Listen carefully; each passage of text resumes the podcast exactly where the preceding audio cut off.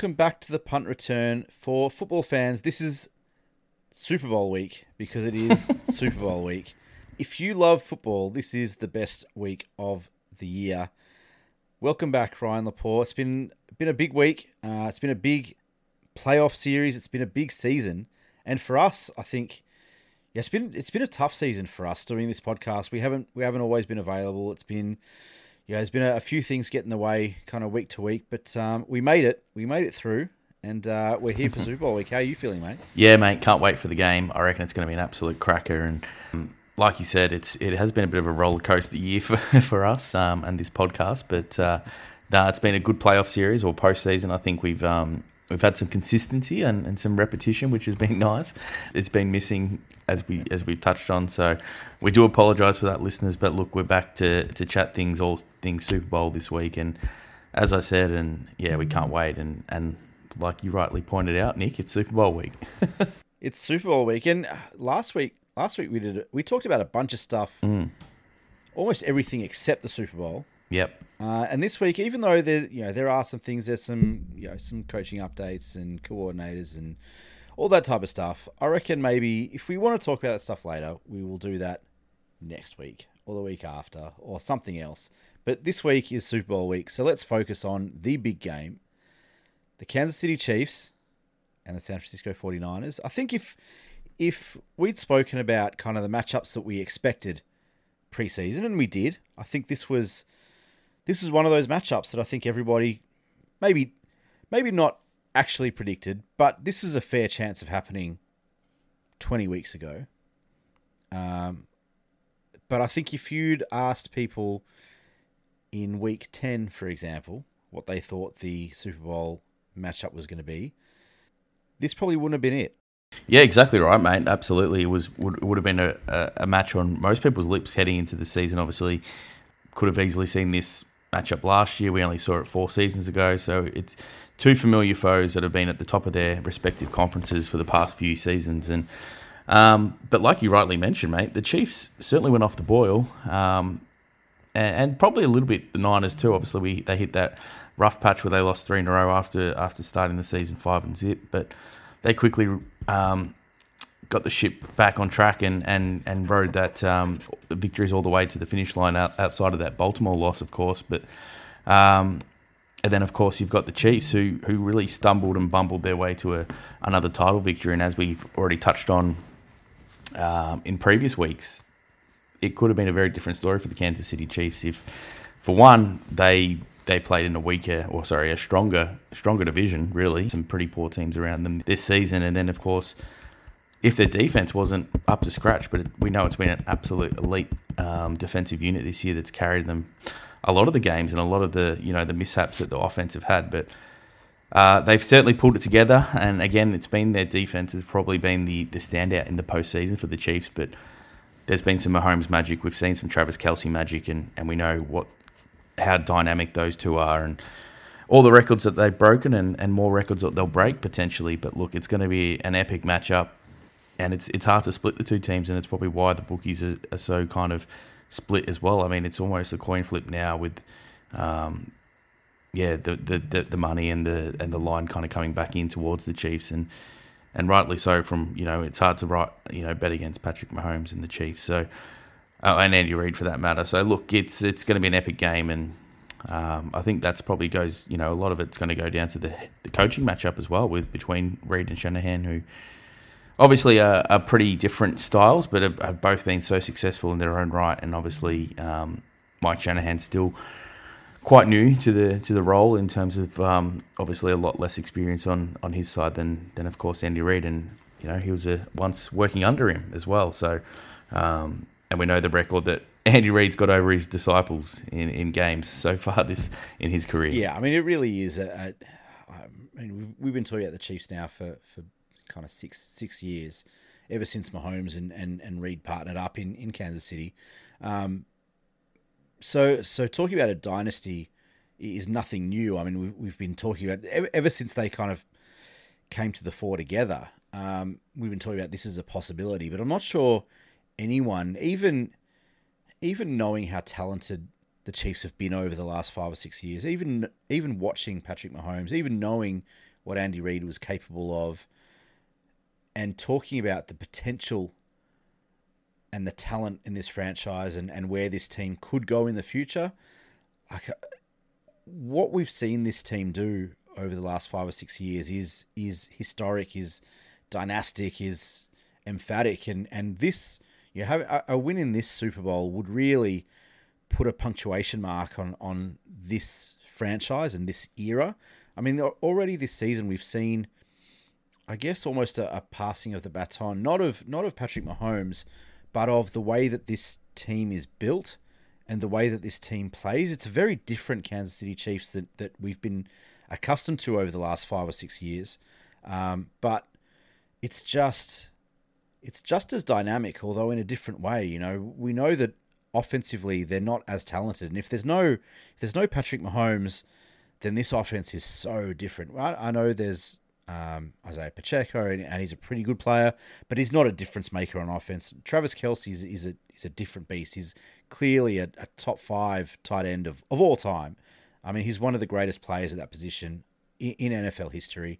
Uh, but clearly, he's at the at the, the tail end of his career. He's closer to the end than the start now, um, and you know, put a different quarterback in, in, that role. Is Travis Kelce the same player? Um, obviously during the season, this was not the the season that everyone predicted from Travis Kelce, um, but playoff Kelce has has arrived over the last month and and has been a different beast. Patrick Mahomes is Patrick Mahomes again, a, a slower season from from the great man, but but in the playoffs, the great players come to the fore, and, and he's done that once again. Um, but defensively is where this is where this franchise has gone to, and in this iteration, this season, um, which is very different to, to what we've seen over the last five or six years.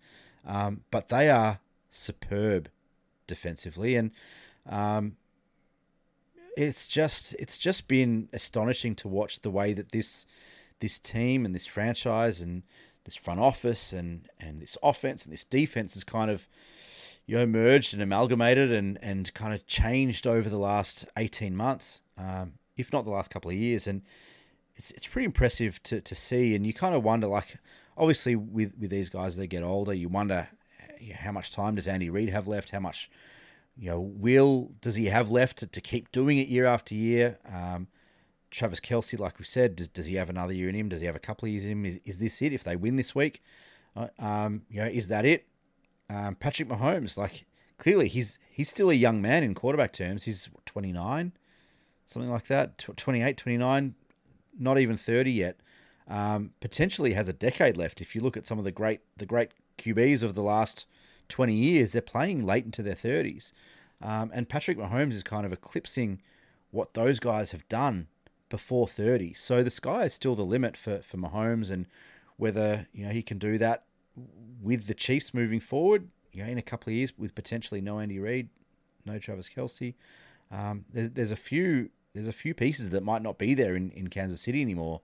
And I really feel like this is kind of this is one of those I don't know. It, it happened so many times with, with the Patriots, if you look back at them, for example, where it felt like this is the last hurrah for them as a franchise, as a squad, as a team, but somehow they kept putting the pieces together to make it work and, and they kept turning up conference championship after conference championship after conference championship and, and Super Bowl and Super Bowl and Super Bowl and Super Bowl that you never count them out. And you know we've talked about it all through this playoff series that you just cannot count out Patrick Mahomes and Andy Reid and Travis Kelce. But it's re- it's really tough this week against the Niners, who have been probably the best team, consistently the best team in the competition for the last two seasons, um, and you know deserve deserve a shot um, at a Super Bowl. Obviously, they haven't been there since they lost to the the Chiefs. What was it four four years ago, five years ago? Um, and this is probably their best opportunity. Because um, again, for the Niners, like how do they line up again next year and, and over the next few seasons? So yeah, mate, it's a really interesting matchup. Really interesting matchup. The reason why repeating and and being successful for sustained period in the NFL is so hard. I know we're we're probably it's been the opposite in recent seasons with the dynasties of, of the New England Patriots, of course, and now the, the Chiefs taking over the AFC. And then the Niners are as close to being that team in the NFC, aren't they? I mean, like you said, they haven't got that ring uh, or that championship yet, but they've been in the Super Bowl. They had one kind of season where they bottomed out, six win season in 2020. Obviously, COVID year, lots of teams kind of didn't perform as well as maybe expected. They got their shit together and have made back to back NFC championship games and and then they find themselves obviously back in the Super Bowl this season. So yeah, of course they've been one of the most consistent, if not the most consistent team outside of the Chiefs in the in the last um, four or five years, like you mentioned. So it's a matchup, you know, between two of the best. Um, you can't argue with that, and regardless of what you feel about either franchise or either team and and the players on their on their rosters. But look, it, it's it's going to be a, a, tough challenge for both teams for the, for the reasons you just mentioned. And like you said, you just don't know how much, you know, there's so much change in an off season in the NFL. I mean, obviously the rosters are so huge. Um, you know, two, three, four, five pieces can easily leave or, or come in, and you know things change very quickly in the NFL, and that's why you know you marvel at you know an organization like yeah. the Chiefs with with Mahomes and Reid and what they've done since since they got linked up and since Mahomes came into the league. The Niners has done it a different way, haven't they? I mean, obviously they haven't really had a stable quarterback, have they? You know, the, the most position important position on the field has been such a merry-go-round for the Niners. They've had mm. countless amount of injuries to players in that position, but the one consistent has been Mike Shanahan, and he's been a, a phenomenal person in that organisation to turn things around. Where you know the Niners, most of this decade, um, after Jim Harbaugh left, it was was was pretty bad, and um, they had some lean years there. Um, they've got their stuff, they've got their um, the franchise back to where where it was. Obviously, um, a dominant team of the of the '90s and the '80s, and um, stars of success really until from until the yeah the last four or five years, like we mentioned. So they're itching to get get championship glory once again, and um, it's a huge matchup. And what we saw from you know the 2020 team, the Niners look a lot different. The Niners have the the, the key pieces I think that can can, can turn that ship around uh, or write the um, change the script there and, and win this game. And I think they're deserving favourites. I know it's like I said, it's very line ball. It's around minus one and a half, two at the moment, and I anticipate it. Yeah, like you said, and have kind of been saying it'd probably go closer to even money and closer towards the Chiefs. It, it certainly won't blow out past that minus two, I don't think. And but I, I think Niners do probably hold that slight edge, and that's probably why I'm leaning to them at the moment. But um, and I'll, we'll obviously talk about why we think that. But um, let's let's dissect the matchup, mate. Let's um, let's chat through what's going to be the key to the game. Yeah, well, just just briefly, just wanted to touch on on something you mentioned there around how you know, how hard it is to to do it year after year, and you know we, we've seen the Patriots, and and you know, they are a, a real dynasty, and I think you know, in each generation you see one dynasty. We look at different sports, and you know for for European football fans in, in the late '90s, it was Manchester United and um, you know Real Madrid. Um, you know, in, in different sports, you know, in, in baseball, it's been the Yankees at different times, and you know, right now it's kind of the Astros, or, or the last five years, it's kind of been the Astros. Um, Dodgers. Well, they've never. Well, they, they, have been the bridesmaid. They, they finally they finally got there in a COVID year. Yeah, they finally got there in a COVID Asterix. year, which doesn't really count. But um, yeah, they've, they've been there, they've been thereabouts for a long time. But you know, it, I think you, you you kind of expect one type of dynasty in, in each generation, and and you know, it's so hard. It's so hard. Not just not just to win, you know, one. Like obviously, it's it's really hard to win one, but it's so hard to win two, let alone get to three or four of those games. And and we saw it with with the Pats. We've now seen it with the with the Chiefs, and I think it. I'm not sure it can be overstated how hard that is, and and how impressive that is. We at at different times over the last few years, we've seen you know different teams look like they're about to take that step into. You know, we talk, we've talked about it about the Eagles over the last 18 months that they they look like they were built the right way to do it, you know, and, and get back there again this season. But they weren't good enough. They weren't good enough to do it two years in a row, let alone you know, win one, win two, win three. Um, we've we've talked about it with the Titans at different times where they looked like they were built like a playoff team. They weren't even able to get to one. Um, we talked about the Rams, who, to their credit, you know, they've made they've made two Super Bowls in the last what six years, seven years. They've won one, but they certainly didn't like there was a big gap between those those two Super Bowl appearances. What the Chiefs have done is incredible to be there in that conversation year after year after year, and at a, a lesser extent what the Niners have done. Um, you know, similar conversation, but but at, on a lesser scale. You know, played off in a Super Bowl um, four years ago, lost it, but they've been back to it a, a championship game. They're now back to it another Super Bowl, you know, as favourite. Um, it's it's really impressive because it is super hard to get there year after year after year, and um, you know, both both these teams deserve to be there for, for different reasons, um, and they've gotten there different ways. But yeah, it's a super intriguing matchup. Like you said, let's let's delve into into the matchup. Um, before we went way over time last week, you had a bunch of things that you wanted to go through in, in terms of this matchup. So why don't you kick us off here? Oh, look, obviously, since, well, including the Super Bowl, the Chiefs have kind of owned this rivalry and they've won their last three games against the Niners, all by double digits, including the comeback win in the Super Bowl, obviously, where they won by 11 points. And since then, they've only played once. Um, that was in San Francisco, but Holmes and the Chiefs put on a clinic and um, absolutely pumped uh, the Niners. And you know, it's it's it was a classic battle going into that matchup. I remember where it was like defense versus offense, and the offense came out way on top. I mean, they they had their way with the the Niners in that day, and they blew them away. Yeah, and look, obviously, you know, as we've mentioned or just before, I mean, the teams change so quickly, and and things change from season to season so dramatically. But uh, look, I still think it's going to be a different matchup this season because of of how the defenses are built on both sides. In particular, the Chiefs, they're not the offensive powerhouse that we've come to expect. But um, they've certainly come alive when they needed to in this in this postseason. But uh, and and and for the Niners, they've they've kind of been carved up on defense, I suppose, a little bit.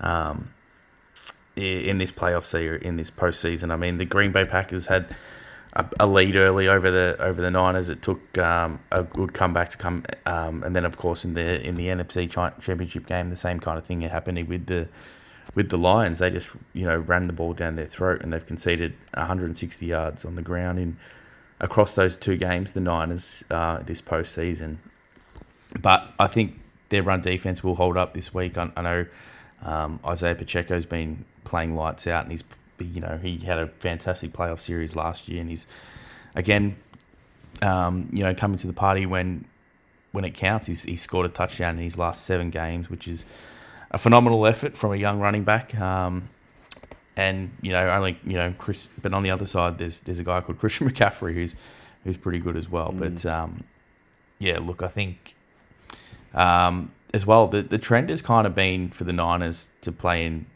low scoring games in, in the postseason. So eleven of their last fourteen have gone under the under the total match points, which I think both you and I will expect a bit more of a, a a grind, a shoot, um, not as much as a shootout as we saw last season, um, last season Super Bowl, that's for sure. So, um, just based off the of the way these defenses are built, as we've we've touched on, so there, there certainly won't be um, more than one possession, and I don't think it'd be it'd be hard to see that either way blowing out. It's going to be built off the off that um, whose whose offensive line can protect their quarterback the most, who can give them the most gaps and most space. Um, both both kind of lines have been performing out of their out of their skin all year. Um, the Chiefs O line really come to the fore the last in the postseason, and we know how dominant the Niners can be up front as well with Trent Williams and the like. Yeah, you know what's what's really interesting is like you talk about the the run that the the Niners have had and, and how they've you know they've kind of leaked some points and, and whatever. It's it's a, amazing to think that if you take out the quarterback, this could be the least talented offense that the, the Niners have faced this postseason. Um, I mean, obviously, you're going to take Patrick Mahomes over Jared Goff or Jordan Love, but everywhere else except maybe Travis Kelce. But you look at, at the offensive groups as a whole, the the Packers are probably a more well-rounded overall talented offense, and the Lions certainly are. If you look at their entire package, again, take out take out the quarterback, but you look at their their package of you know, running backs and the, the, the two headed beast that they've got on the ground, plus the the I guess their air raid kind of offense um, that starts with Amon-Ra and Brown and and obviously into the young tight end, and, and they've just got so many different options, which the Packers do as well with, with their two headed beast on the ground and um, a bunch of young receivers. They're they're athletic, they're dynamic, and whatever. You and you look at those two groups compared with this Chiefs offense, it's chalk and cheese really until you, you add in Mahomes and Kelce. And yes, there's some talent. Like it's it's it's certainly not um, it's not an awful offense, but it's pretty average compared to the Chiefs that we've we've seen over the last you know five six years. And if you looked at the the different matchups that that the Niners defense has had to roll out over the last kind of three weeks, um, compared to the matchups that I think that they can they can roll out on Sunday night their time, Monday morning our time, obviously.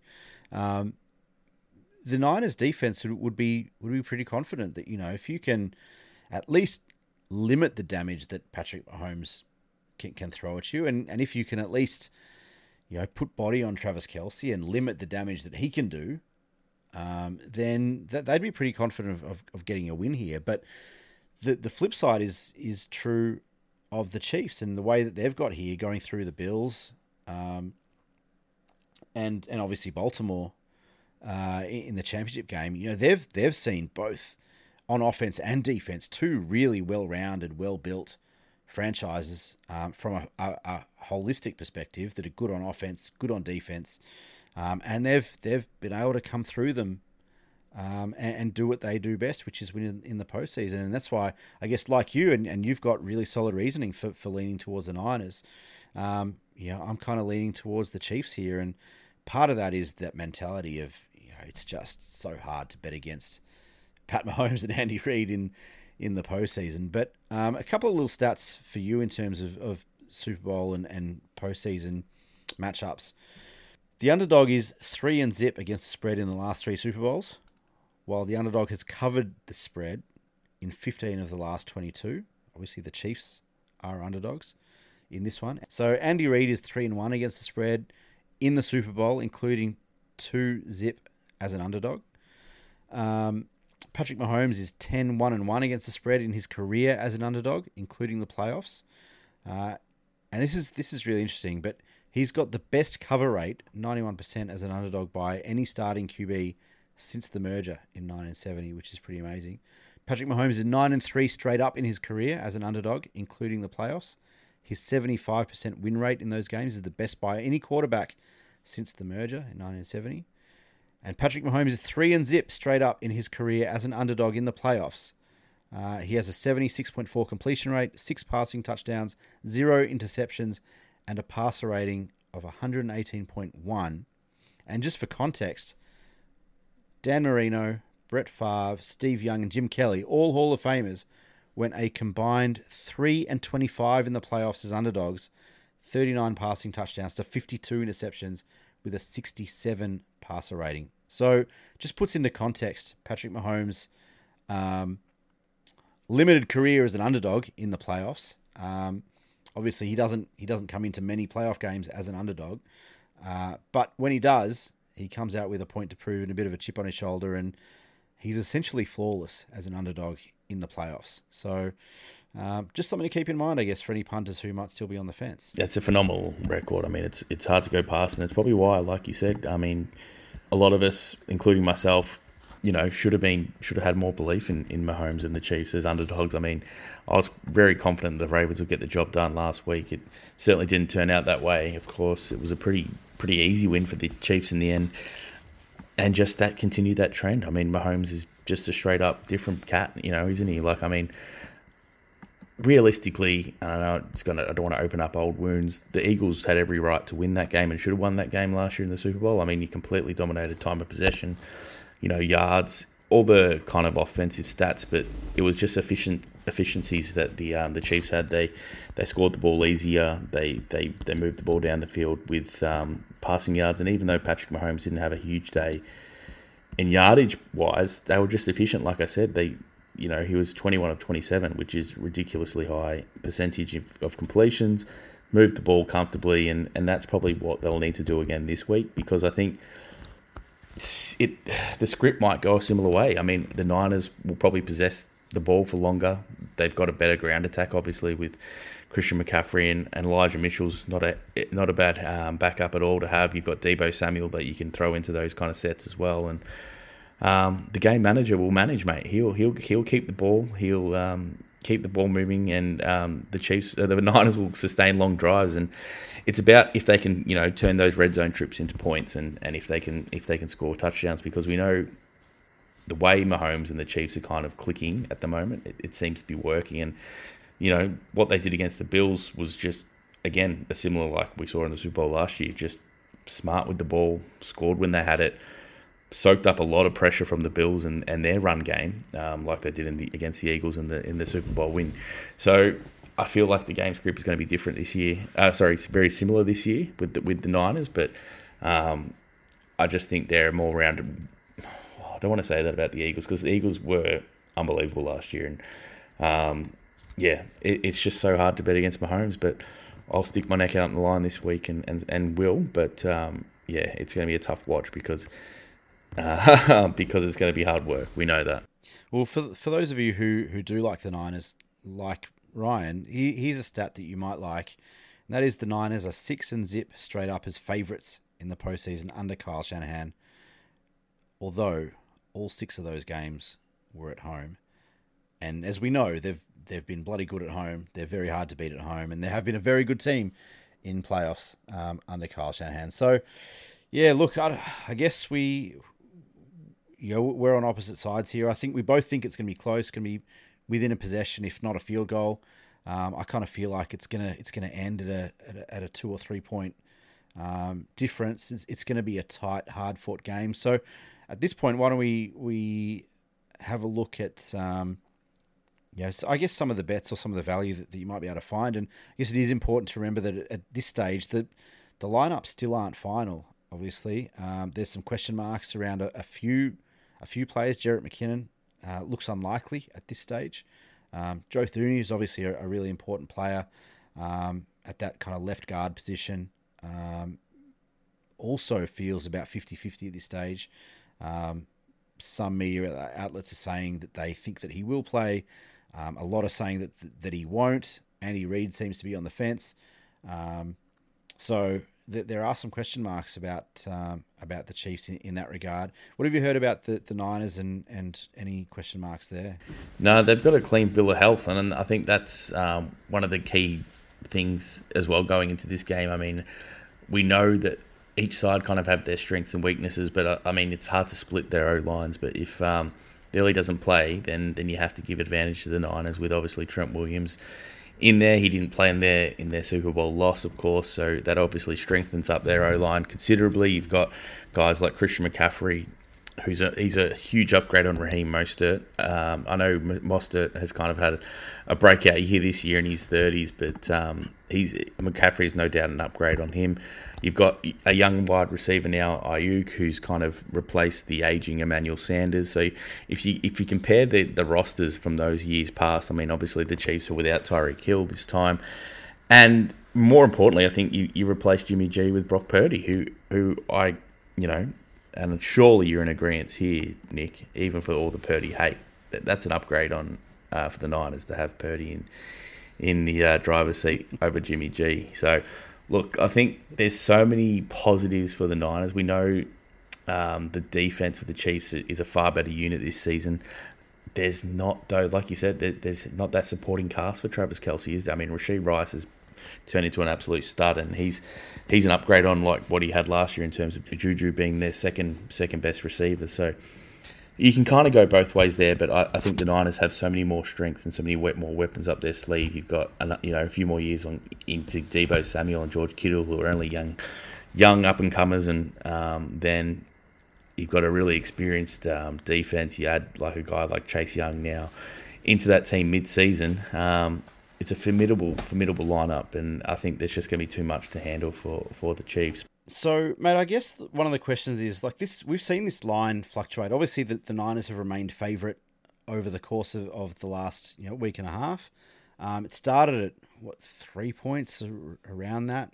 Um, it's come into a flat one, was as as, as short as it got, um, but it's back out to about two and a half if you shop around.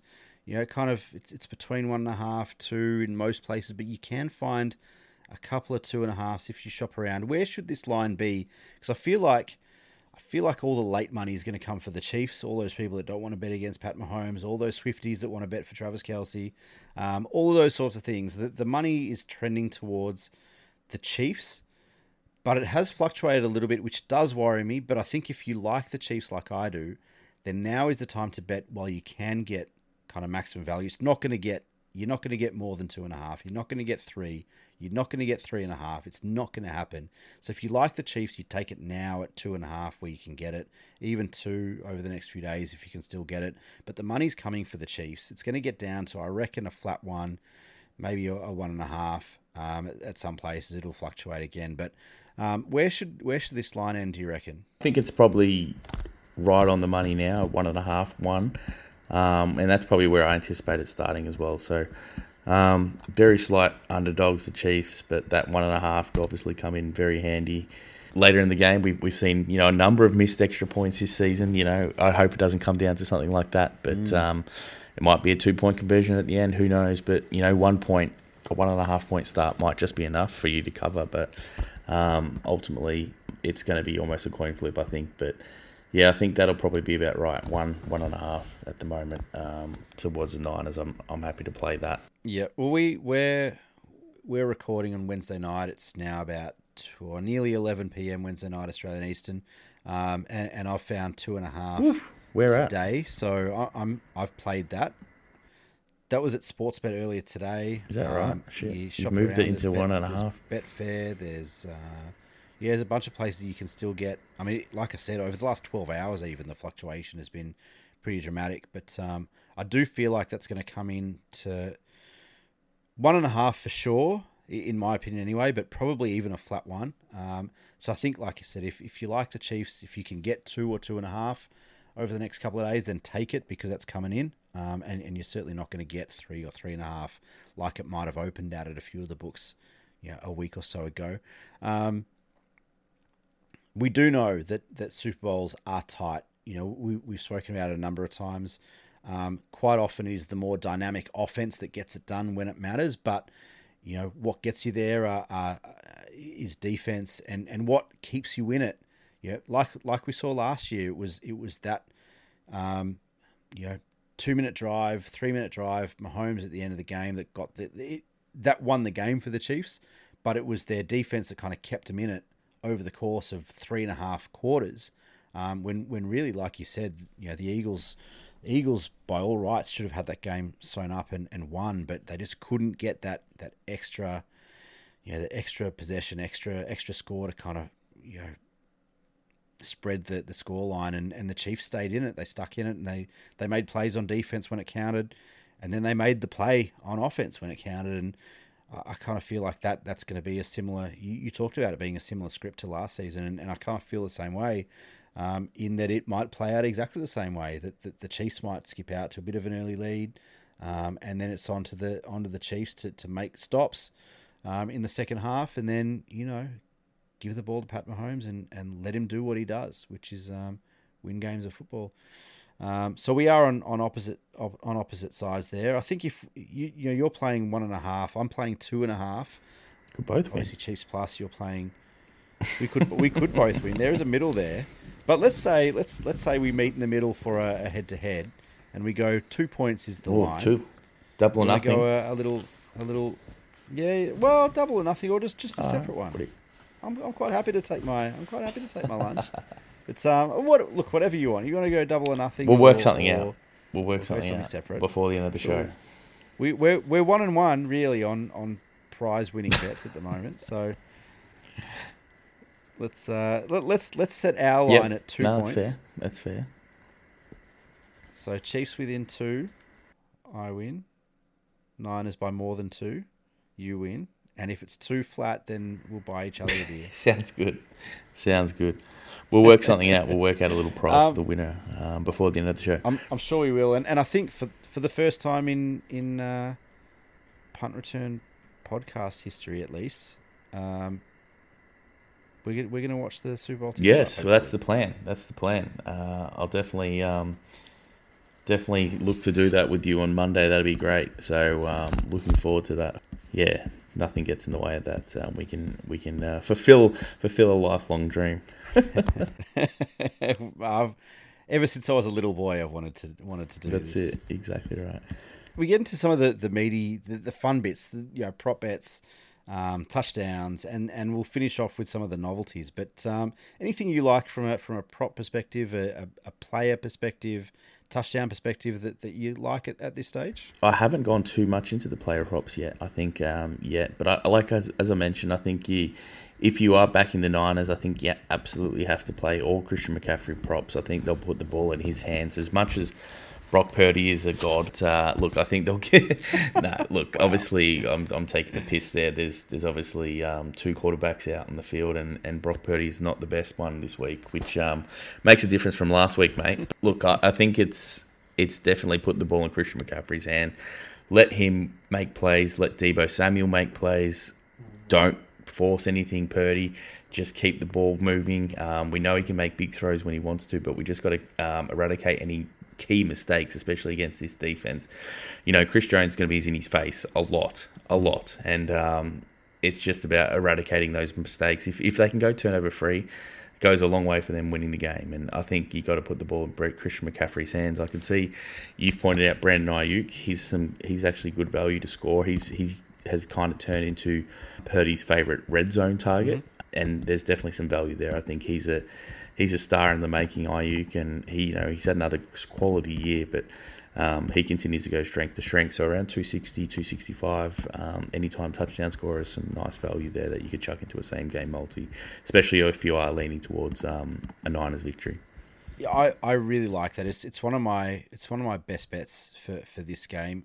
Um, only because just some of the, the research I've been doing over the last couple of days as we kind of prepared for for this Super Bowl is my uh, yeah out on the practice field doing my research. Um, one of the things that I, I, kind of found was that yeah, both both teams defensively are really good against the wide receiver position, but generally that that extends to your wide receiver one and, and your key your key guy, and, and we know that yeah, the Niners are fluid on offense when, especially when it comes to the receiver position, and, and sometimes it's Deebo Samuel, sometimes it's Brandon Aiyuk. But if if you had to choose, if you had to, to name your ultimate offensive lineup for the Niners heading into yeah a one game a one game series, it's it's winner go, goes home, um, loser goes home, winner takes all, whatever you want to whatever you want to call it. It's uh, it's Brock Purdy at quarterback. It's Christian McCaffrey at running back. It's Deebo Samuel at receiver one, and it's Brandon Aiyuk at receiver two. And the Chiefs, the Chiefs defense falls down at least where it counts statistically at receiver two. And it's the it's kind of their one when you look at, at kind of all advanced metrics, receiver two is where the Chiefs D has struggled this season. And I think it came out as something like you know, they ranked 23rd or 25th in uh, in DVOA uh, defense against receiver against receiver two. So, you know, if, if you think that that Deebo Samuel's going to going to kind of line up as their number one option, you know, in, in the air, then Aiyuk is is the clear number two, and he's going to get some yep. some red zone targets. He's going to get some targets, and so I, I really like that. I do think that that Deebo Samuel is their kind of go to guy because he's that, as we've spoken about over the course of this playoff series, that you know he's kind of their switchblade. Um, you know, you put him in in multiple opportunities, whether it's on the ground, in the air, uh, wildcat, even like there's a range of things you can do with with Deebo Samuel. Um, but I like Brandon Aiyuk to score at 265. I think is, is pretty decent value. There's a few others. Obviously, yeah, Christian McCaffrey is, is the guy um, in that offense. Um, but 145, $1.45 to score any time is probably too short for me to bet in the Super Bowl against this Chiefs D. Um, but first touchdown, I'll have a little play out at, at 460. I think it's still a bit short for a first touchdown, but you know his usage is, going to be super high. Um, I do like Isaiah Pacheco anytime at $1.88, kind of you know, even money with juice, um, because clearly they've given him a ton of the ball uh, in, in, big spots during this, this the second half of this season. Um, and Travis Kelce, clearly, I know he hasn't had a, a mammoth season, uh, but he's the guy in the red zone for Kansas City, and you know that when you get into the offensive half of the field, that Mahomes is going to look for Kelce. Um, Travis Kelce first touchdown, nine twenty five, is pretty decent value, I think. Um, anytime touchdown, less value, but but also you know, it's, it's still over over two bucks, so two dollars twelve for Travis Kelce anytime touchdown. He's going to get looks, you know that he's going to get looks, um, and so anyone that gets the volume of opportunities that Travis Kelce gets, I think is is worth a play. Um, obviously, bet responsibly, but um, little, little play on, on first touchdown and maybe a, a bigger play on any time at, at two dollars plus. Um, in terms of the props, I think it's it's pretty similar. Um, Travis Kelce, 25 plus receiving yards in each half. We know he's going to get looks. He's super important to the way that that offense runs. Uh, over $2 is, is worth a play. I found two dollars seven today. Uh, Pacheco, 25 plus rushing yards in each half. Again, he's going to get plenty of opportunities. Over $2, $2.30 I saw today. And I like those markets. I like Mm. those markets. I think They're there's good. some value there. Yeah, There's some value yeah. there. The first half, second half ones. Yeah. Yeah, and, and Christian McCaffrey or, or Travis Kelce to score the first touchdown. They're clearly the go to guys in both offenses. McCaffrey or Kelce to score the first touchdown at $3. Um, yeah, I don't mind it. Again, worth a little play. What about what's what's um like a defensive or special teams touchdown? Yeah, good question. Good question. Even just any time. I think that that's um not highly likely, obviously, but um a very Both defenses are distinct are- possibility are, this year. Yeah, this week. dynamic and, and able to, to you know, make a play. Need some elevator music. Um, let's see. Here we go. Okay, defensive special teams touchdown. Yes, three dollars seventy Yeah, for either really team. not that. Yeah, it's not. It's not massive value, is it? No, I would be hoping for a little bit more than that. Maybe Mm. that that five dollar range. But anyway, Yeah. um, yeah, obviously gives you two options with um with both teams there, and and I don't mind, and I- I know it's not a huge a huge market, but total sacks the lines at four and a half. When you look at, at the guys on each of these defensive lines and um, kind of the edge rushes, I think that that you know five is, is certainly a reasonable number for for for these um, for these defensive matchups. So yeah, wouldn't mind a little play at that. Total sacks four and a half, over at two dollars five. Like I said, it's not a massive market, but um, worth a little play. Um, the MVP, obviously a contentious one because clearly we've got a stud quarterback and Patrick Mahomes um, in the market. But um, just a couple little stats: twelve of the last seventeen Super Bowl MVPs have been quarterbacks from the winning team, and two of the last five Super Bowl MVPs have been wide receivers on the winning team. Does that? I mean, does that speak to you in, in this market? no, because I think the only wide receiver that could potentially claim right to winning an MVP or having that kind of game is Deebo Samuel for just for the for the amount of things that he will he would have to do. I mean, it's not like he's going to carry. Yep.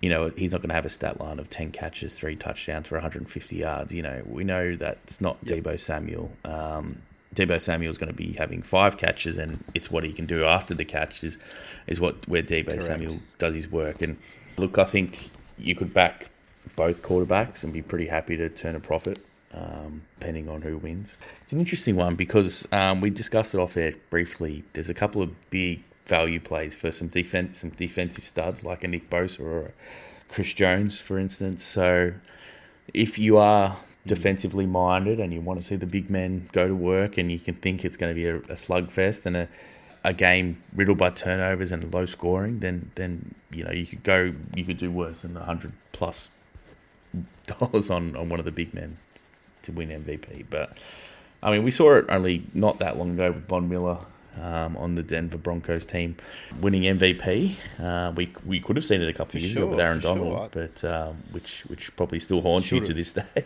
but look, it absolutely does. Absolutely robbed. Cooper Kupp was a rightful. Well, I wouldn't say rightful, but it just, yeah, Was he? it it was, he was good. good.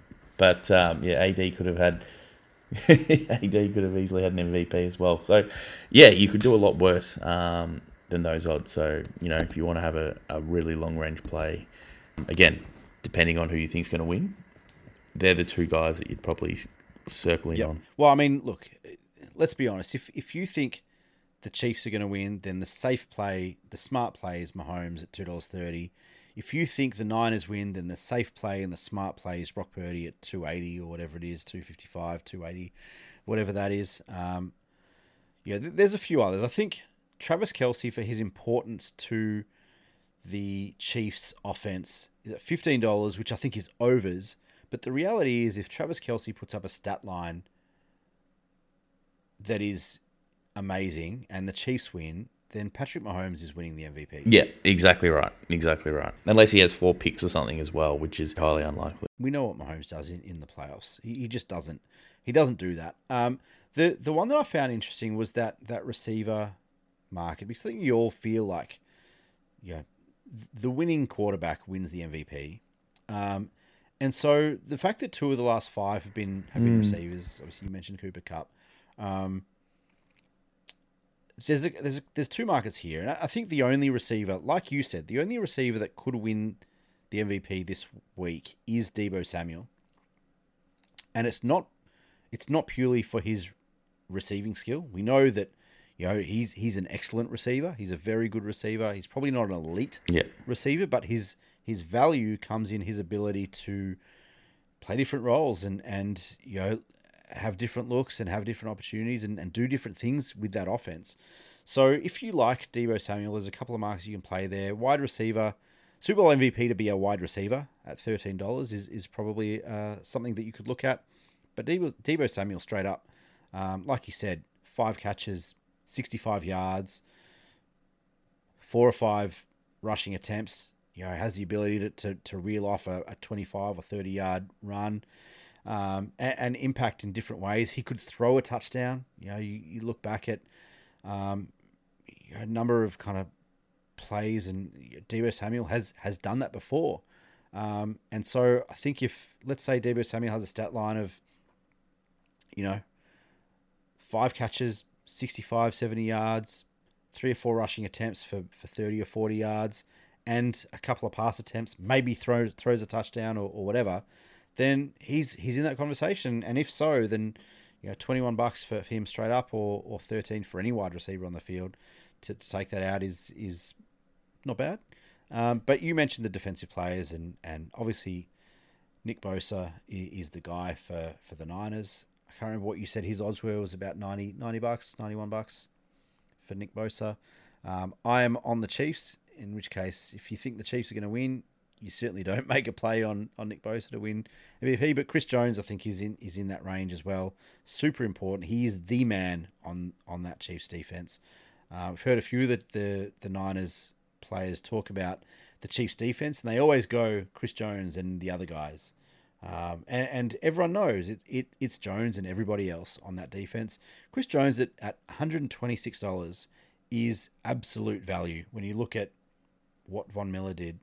Um, what was it, eight years ago, nine years ago, 2015, 2015, 16, whatever that, that was. Roughly then, yeah. It's always a hard one with the Super Bowl because obviously you think of the, you know, this is the 20, the Super Bowl's in 2024, but we, we obviously think of it as the 2023 Yeah. season. So it all blends into, if you go with one of the Yeah, two, right. it's always pretty safe. I, I mean, I went I went big on Von Miller that year because that Denver Broncos that Denver Broncos defense was incredible, and exactly the same reason why I had a play on Aaron Donald last year, and he was what 40, 40 50 bucks, whatever it was last year.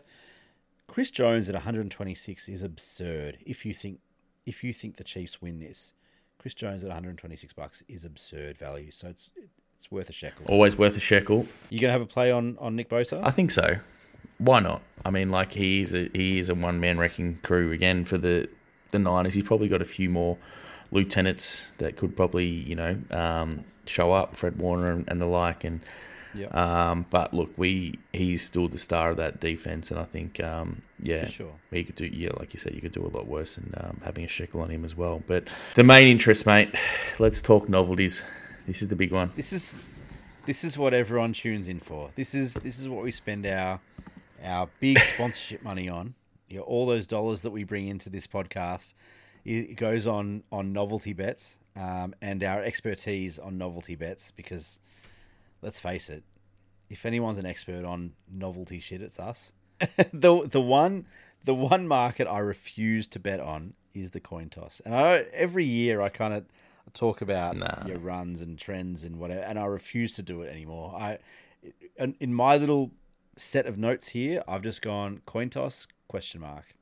I'm just not doing it Yeah. anymore. I'm not doing it anymore. No, I refuse. No, essentially, you could get well, you can get the same odds in the anthem, and that that really is almost a. You could be logical though in this in this, and that's what I love about it. And I think um, I'm with you, mate. I'm always a an over believer in the anthem, but. I know she's she's known for probably having a little bit shorter than, than a few. So 89 and a half seems like a low line though. It's it's a really interesting one because I think at, at a very high level, if you if you look at what Reba McEntire, for like the fourth or fifth year straight, is a country singer doing the anthem. She's done the anthem plenty of times, by the way. Yeah, a number of different things: All Star Games, Pro Bowls, yeah, a bunch of different like state championships, national championships, different sports, different events. Um, she's done the national anthem a lot of times, but not so much recently, and she is getting older. But like you said, um, a bunch of her last renditions of the anthem, she has sped through. Like we're talking 70 seconds. This market's at at 89 and a half. She's done it at 70 or just over 70 in the past. Um, and already, yeah, 89 and a half is the lowest national anthem um, over under for the last Yeah. nearly the last 20 years. Yeah, it's always around two minutes, isn't it? So It's around yeah, it's around two minutes. So this is this is real low, and it started even lower. It, it opened at 84 and a half, and I think that's because when they announced Reba, everyone goes to look back at YouTube and, and count, set the stopwatch on, Yep. and they've seen it's like a minute 10, a minute 15, and so you look at at um, at a bunch of these things, and yeah, you kind of you kind of bet under, and that's why the books. I think the books are so good with so many things, um, and and all of that is because of data and money invested in analytics and predictive analytics. You'd know you've worked with bookmakers. I've worked with bookmakers. So much money is spent on predictive analytics and you know, averages and, and a bunch of things.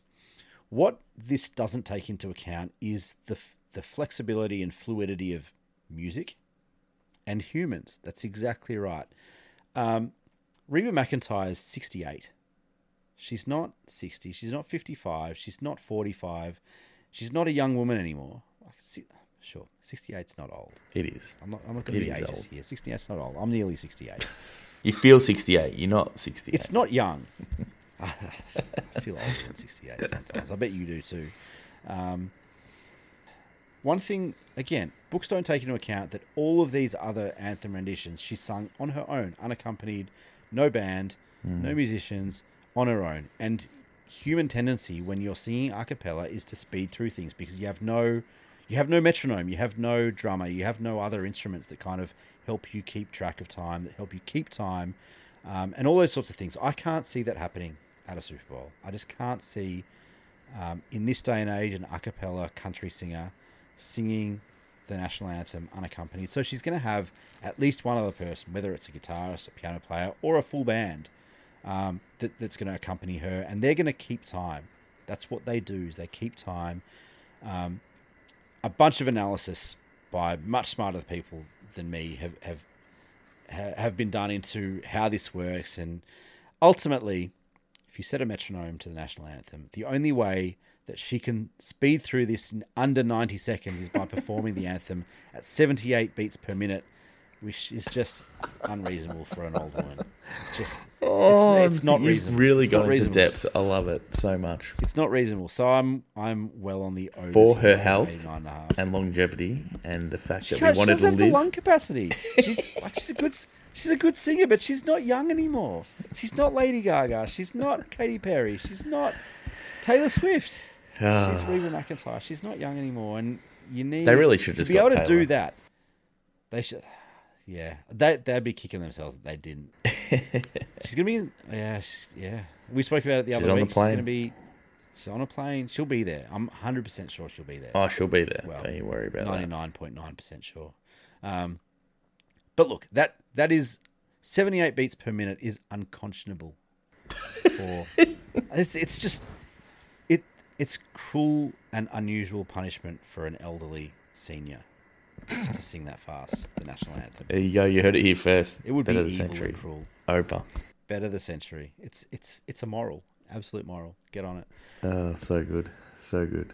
So is this. I, I imagine I imagine that back in the day I imagine that back in the day you would have been a huge Usher fan. Mate, it's so funny because um, I'm I had to when you when I was looking at halftime first song, I had to really go back into the catalog and go, what the fuck does he actually sing?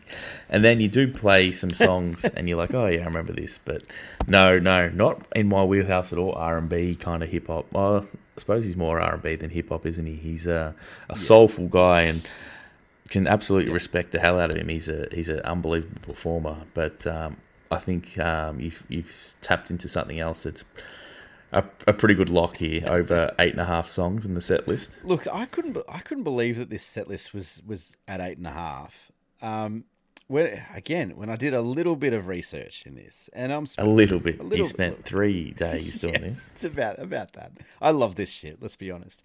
The past six halftime show performers played at least nine songs. That's the last six shows. The last six have been at least nine songs, and we know that they might only They do, really condense them, don't they? Like they just smash them they out. do. They might only Yeah. do one verse. They only do one verse and a chorus and another. Like they they really smash it out. Shakira and Jennifer Lopez uh, in Super Bowl Fifty Four, 17 songs in their halftime set list. That's amazing. But if you look back and you, you, you mentioned it, like you, you kind of think of, oh, he's got a couple of big songs, but during that period where he was one of the top five artists in the world, especially in, in R&B or, or hip hop or whatever, he had about as many number one hits or top 10 hits as anybody else in the world during that period between like a 98 and 2010, something like that, 2015. Um, I, Usher was fucking huge. So there, there's a lot of tracks there. I, I feel like he plays at least 10 songs, um, probably more. And so, yeah, again, over eight and a half Free is, money. is better than the century. Happy days.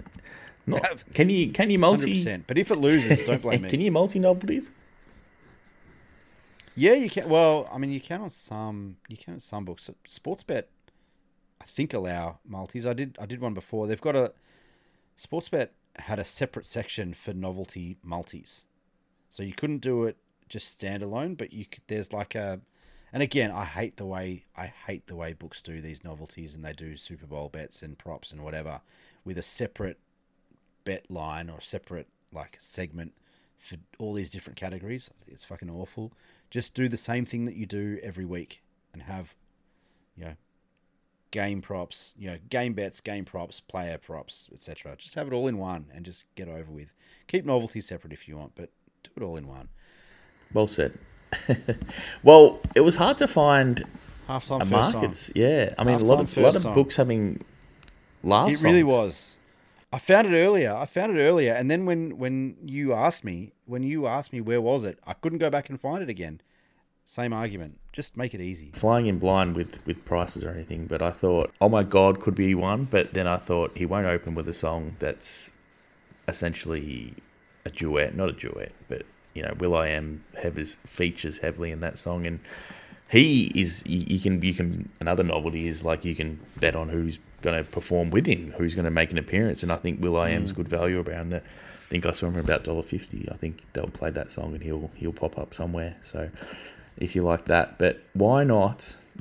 I think yeah, it's a bit too obvious and get it out of the way straight away. But what about you got it bad? Nice like kind of slow song to kind of groove into the to the set. There's a, there's a lot of options. There's a lot of options. There is, there is, there is. Um, I, I had a look at the the the three favorites. I mean, normally normally the set opener is is you know, one of the favorites, not necessarily the favorite. Last year, you know, we've I've been I've been pretty good with this in the last couple of years, just Mm. looking at yes, how these artists perform their current sets. Um, it's been a bit difficult to find set list, not set lists, because you can find kind of average set lists for, for just about everyone, you know, based on periods of time and, and whatever. But individual set lists for Usher have been really difficult to find. Um, well, he hasn't performed in a very long time, has he? Like, was- well, he's he's he's had a residency in Vegas. right. I can't remember which casino, but he has had a had a residency in Vegas. I think through like October, November, December. Maybe even into into January. Um, This this year is Ush, uh, Elvis, is he? Just stuck in Las yeah, Vegas. that's right. Yeah. Only allowed to play in El- Yeah. uh, Las Vegas.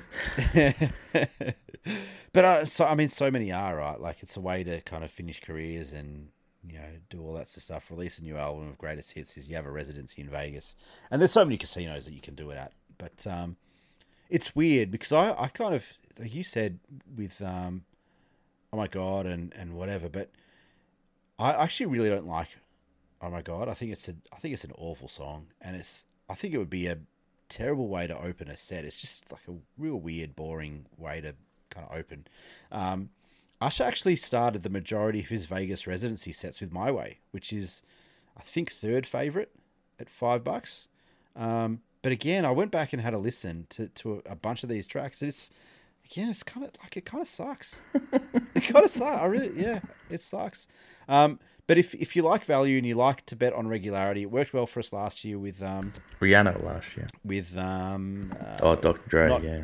last year it was the, the year before in the LA, Dr. Dre and Eminem and Yes, that was uh, yeah, went back and had a, had a look at a bunch of those sets and the way that they start those sets, and it worked out perfectly. The script went to plan, but um, I can't see I can't see a Super Bowl set opening with My Way or Oh My God, and I go I just keep going back to Yeah, which is second favorite at, at four fifty, and like, can you imagine like pretty good song Usher rising out of the darkness with that synth intro? Mm. Like, it's just it's a banger.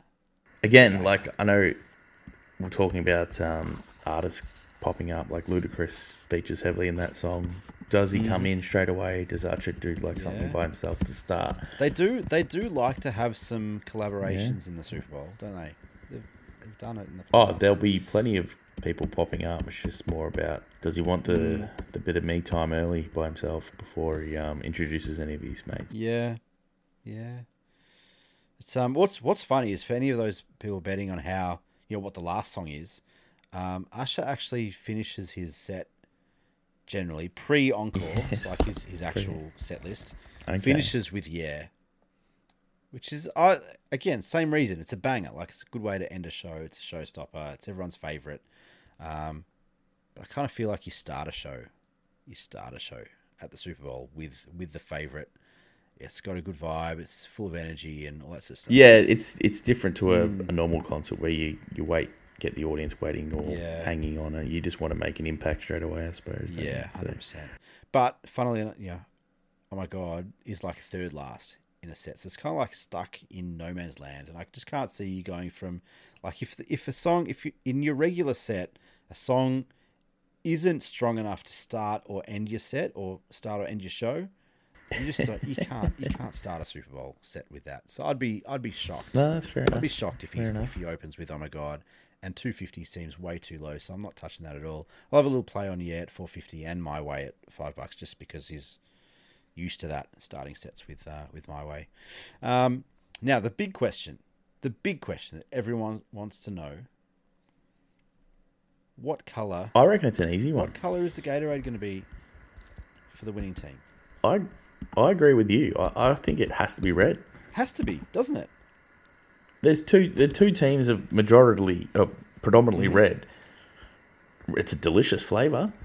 I can't believe purple is purple is the the favourite, but that purple probably is my favourite Really? to be honest. But I don't see it being a a, a staple in the um, in the Gatorade tub um, that gets tipped over. That's it's certainly not something that pops up every time. So I'm happy to I'm happy to lay the um, lay my uh, dollars on on red as well. yeah, my red slash pink. That's right. My I, red's red's the best flavor. I, purple tastes like medicine. Red and blue are the two best. Mm. Red and blue are the two best. The two best flavors. But clearly, like the Chiefs and the Niners are not going with blue. Surely, it's got to be. It's got to be either. Blue would be a very weird choice. super weird choice. It's got to be either red, Red, orange, orange. or yellow. It that, that they're the options. I think. Or clear. Could you? Oh, you couldn't, could you? Be Nah. I think I think red's a red's a standout for me. It's value. There's there's value there. Like yeah, the Chiefs, the do the Chiefs books know? used orange in the last Super Bowl win over the Niners four years ago. They used purple in last year's win. It's all those colors of like the red reddish colors, orange and purple. Now they're playing against the Mm. Niners, who are another predominantly red team. Surely, if, if you're going to beat the Niners now, you go with their color. You really rub it in. If you can beat them twice in a Super Bowl, you really rub it in. You go with their color, and it's red. They haven't done it before. Um, but yeah, I, I don't know what the Niners would do. That obviously it's been a while for them. Um, but again, red seems as good as any. It's their color.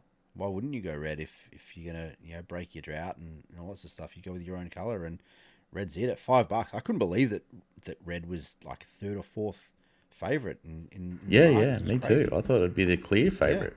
Yeah. Thought it'd be the clear favorite. Anyway, if if you like that wonderful logical analysis of all of those completely useless, worthless novelty bets, um, which I do, and I've multied them together. Chiefs win into over 89 and a half seconds for the anthem length, into over eight and a half songs in the set list, into red or pink, whatever you want to call it. Uh, the Gatorade color gets you about 29 bucks. So I'm happy to play that um, and, and have a little bit of fun on the novelty bets and the novelty multi. But, um, mate, to finish up the show, it could be our last one for the season. I know we've talked a couple of years in a row about doing a post Super Bowl show, and we haven't actually done it. But maybe we'll do it this year. I don't know. Maybe. Um, the final say. You know what would be? Oh, well, what would be cool is if we actually get together and, and do a review or a, a post Super Bowl I'm- show in, in person. Funny you mentioned that because I Don't know how I'm we- setting something up in my office to be able to do just Here we that. go. Here I've we been go. talking about it for a long time, but I'm as close as I've ever been to doing that. That we can actually sit in a table with a camera and some microphones and maybe a beer or two, Oh, have to be a beer. maybe a whiskey, Some bird gang.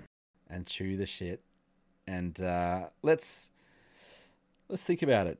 Maybe maybe not maybe not next Tuesday or Wednesday night after the Super Bowl, but maybe a week after that. Let, let's see how we go. Yeah, I think um, in a fortnight's time would be good. Final say, Super Bowl tip. I'm going the Chiefs 27 to 24, field goal difference, and Pat Mahomes touchdown drive to finish the game, to win the game, to win Super Bowl number three. What have you got? Very similar scoreline, but going the other way, and it's a it's a 49ers 24-21 victory. Very good. Very good. I hope you're wrong. Look, I I kind of hope I'm wrong too. I, I, I would I would certainly wouldn't begrudge the Chiefs winning. I I would like to see that as well. But head just says Niners at this stage. Well, whatever happens, I think we are in for a very intriguing, engaging Super Bowl. Can't wait to watch it on Monday morning with you, mate. And uh, good luck to all the punters out there. Uh, hope you all win, all of you. Good luck. Go Chiefs. Go Niners.